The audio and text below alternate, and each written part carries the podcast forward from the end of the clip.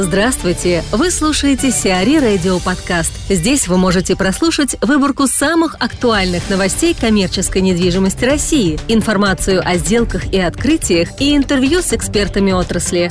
Чтобы прослушать полные выпуски программ, загрузите приложение Сиари Radio в Apple Store или на Google Play. Grand Tower в Москва-Сити сменил собственника. Год Ниссанов и Зарах Илиев продали проект строительства небоскреба Grand Tower в Москва-Сити Григорию Боевскому, которого считают партнером братьев Ротенбергов. Сумма сделки оценивается в сто пятьдесят - двести пятьдесят миллионов долларов. До этого владельцами Grand City были владельцы Киевской площади. Холдинг владеет ТЦ «Европейский», гостиницей «Рэдисон Ройл Украина», рынком «Садовод» и другими активами «Год Ниссанов» и «Зарах Илиев». Они выкупили недострой в столичном деловом квартале в конце две тысячи одиннадцатого года. Но в проекте Grand Tower структура бизнесменов сейчас числится в качестве генподрядчика. За строительство отвечает ООО «Трейд Инвестментс», аффилированное с владельцами Киевской площади. Площадь будущего небоскреба составит триста пятнадцать целых три десятых тысячи квадратных метров. Строительство башни планируется завершить в четвертом квартале две тысячи двадцатого года. Артур Устимов, операционный директор компании «Актива», рассказывает о важности краудфандинговых площадок. Сегодня я расскажу, стоит ли собственнику коммерческой недвижимости продавать объекты на краудфандинговых площадках. Небольшой экскурс. Краудфандинг или краудинвестинг в коммерческую недвижимость знаком собственникам коммерческой недвижимости в США и Европе.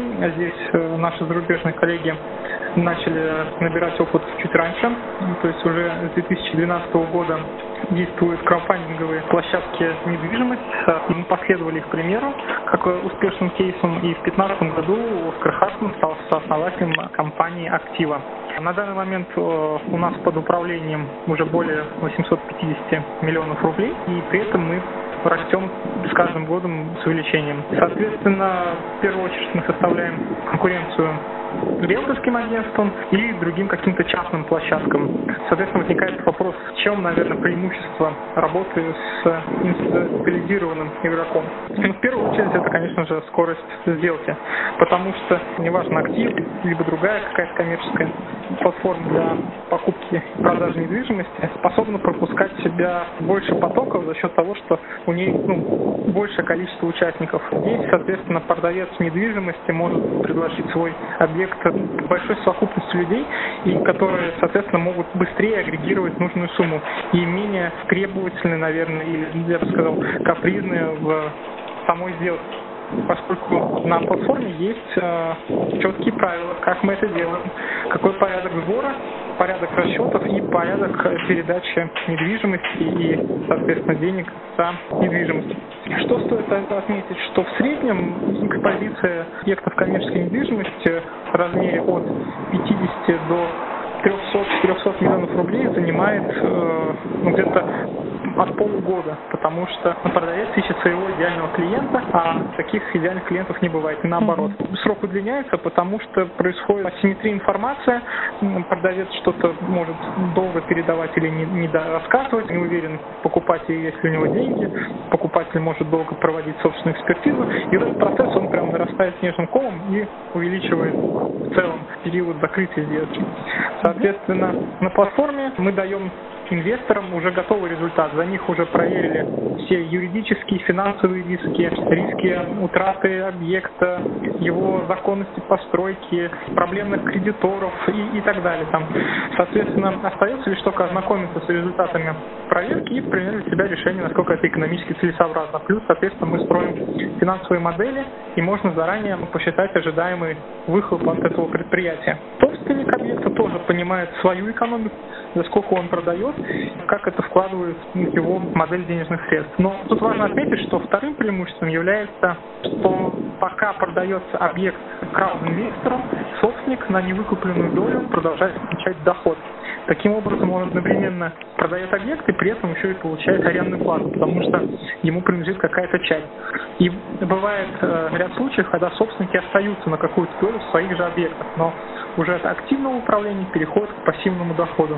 У нас было таких э, два кейса, когда собственнику не нужна была вся сумма за объект, поэтому он остался на какую-то часть, просто потому что ему нравился его объект, он хотел продолжать получать от него доход. Uh-huh. И это тоже преимущество, поскольку настраивает условия сделки через паевый фонд в любой пропорции под необходимую сумму денег. Не обязательно продавать полностью объект. Uh-huh. Важно отметить и э, финансовую составляющую. Краудфандинговые площадки не берут, как правило, по своей модели деньги с продавцов недвижимости. Они устанавливают комиссию, но комиссия, соответственно, берется с покупателей, то есть крауд-инвесторов. И она, как правило, бывает в районе двух процентов, что, в принципе, соотносится со стандартными рынками. Но при этом бывают продавцы, которые находятся на общей системе, да, то есть это юрлицы, у которых большие объекты, обороты. И в классическом случае им приходилось бы искать контрагента тоже на общей системе, чтобы можно было эн дэ эс от сделки зачитывать. Потому что если покупает физлицо, то он платит и за стоимость объекта, плюс эн дэ эс, чтобы собственник мог заплатить потом в бюджет. И таким образом многие сделки не склеивались. Поскольку мы продаем объекты через паевый фонд, собственник формирует фонд своим объектом и продает паи фонда. А паи фонда – это ценная бумага, и поэтому эн дэ эс не облагаются. И таким образом открывается большой доступ для физических лиц, которые могут платить только за то, что приносит доход без налогового корректора. Ну и тут важный момент, что центральные вот такие площадки, как Актива или другие, выступают неким гарантом совершения сделки, потому что когда собственник заходит в сделку, он всегда ожидает, что контрагент намерен ее быстро реализовать. Но вот на ну, как правило, бывают случаи, что сделки ломаются где-то уже ближе к концу. А здесь мы всегда с собственником подписываем договор, вносим обеспечительный платеж, соответственно, делаем roadmap э, всей сделки, ключевые э, точки отмечаем, и человек понимает, где мы в конкретной ситуации находимся, сколько еще остается ждать. Всегда приятнее работать с прогнозируемым контрагентом. И вот это в целом свидетельствует по рынку, что он развивается, и качество как продавцов, так и покупателей, оно растет. Свою роль в этом играют такие краудинвестинговые, краудфандинговые площадки. В Химках может появиться Фуд Сити. Год Ниссанов и Зарах Илиев могут построить второй Фуд Сити. Компания «Киевская площадь» приобрела участок Намкат в Химкинском районе Подмосковья. В сделку вошли три участка общей площадью около тридцати трёх гектаров. У самого большого участка, его размер достигает тридцати гектаров, вид разрешенного использования позволяет построить промышленные объекты, но по документам возможно возведение многофункционального торгово-складского производственно-административного комплекса. У Киевской площади были намерения построить второй оптово-розничный комплекс по продаже продуктов по типу существующего в Новой Москве «Фуд Сити». Тимченко продал «Спутник». «Волга Групп» Геннадия Тимченко продала отель «Спутник» в Сочи сети семейных отелей «Алиан Фэмили Резорт Коллекшн».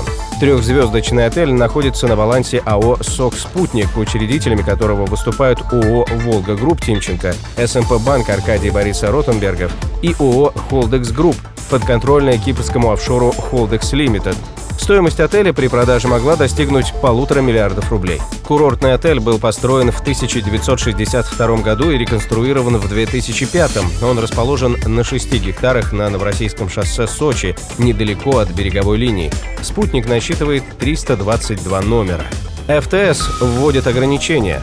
Федеральная таможенная служба эф тэ эс усложнила условия доставки посылок из зарубежных интернет-магазинов. Это делается в рамках эксперимента, который пройдет с седьмого декабря две тысячи семнадцатого года по первого июля две тысячи восемнадцатого. Операторы экспресс-доставки теперь будут запрашивать у получателей и эн эн и ссылки на приобретенные товары. Это необходимо для однозначной идентификации физлица и учета стоимости и веса всех товаров, поступивших по его адресу в течение календарного месяца. Что касается ссылок на товары, они необходимы таможне для контроля стоимости и веса последних, то есть для проверки порога беспошлинного ввоза товаров, который сейчас ограничен тысячей евро или тридцати одним килограммом в месяц. Участники рынка доставки уверены, что это приведет к задержкам при оформлении посылок из-за рубежа. эф тэ эс, разумеется, так не считает.